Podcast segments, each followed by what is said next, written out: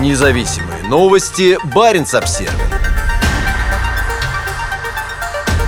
Сильные дожди на Шпицбергене вызваны сокращением морских льдов.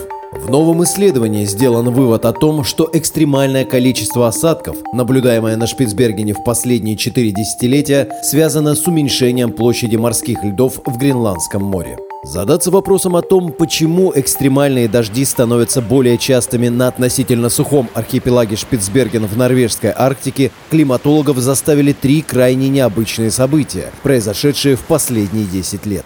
30 января 2012 года. Осадков в виде дождя за один день выпало в 4 раза больше, чем обычно за весь январь. Октябрь 2016 года. Сильный дождь в Лонгере вызвал несколько оползней июль 2018 года.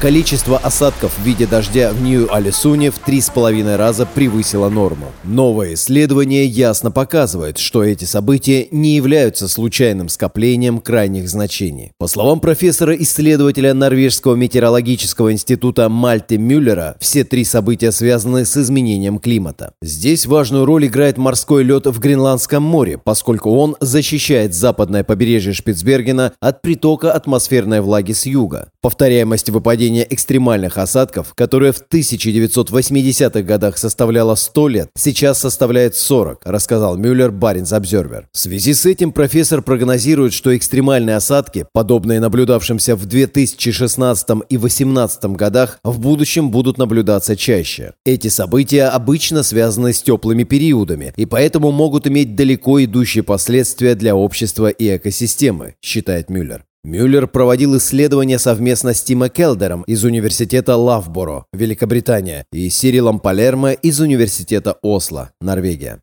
Баренц Обзервер уже ранее писал о том, как проливные дожди в сочетании с таянием вечной мерзлоты вызывают оползни на Шпицбергене, например, на склоне горы над Лонгером. В другом исследовании, проведенном в сентябре этого года Университетом Олбани, США, сделан вывод о том, что масштабы и характер стремительного таяния морского льда в Арктике могут напрямую влиять на Эль-Ниньо, часто усиливая это явление. На Шпицбергене проливные дожди особенно сильно зависят от площади льдов в Гренландском море. Если если площадь морских льдов в Гренландском море невелика, повышается эффективность переноса влаги, который приносит водные массы на западное побережье Шпицбергена в виде осадков, пояснил Мальте Мюллер. Независимые новости. Барин обсервис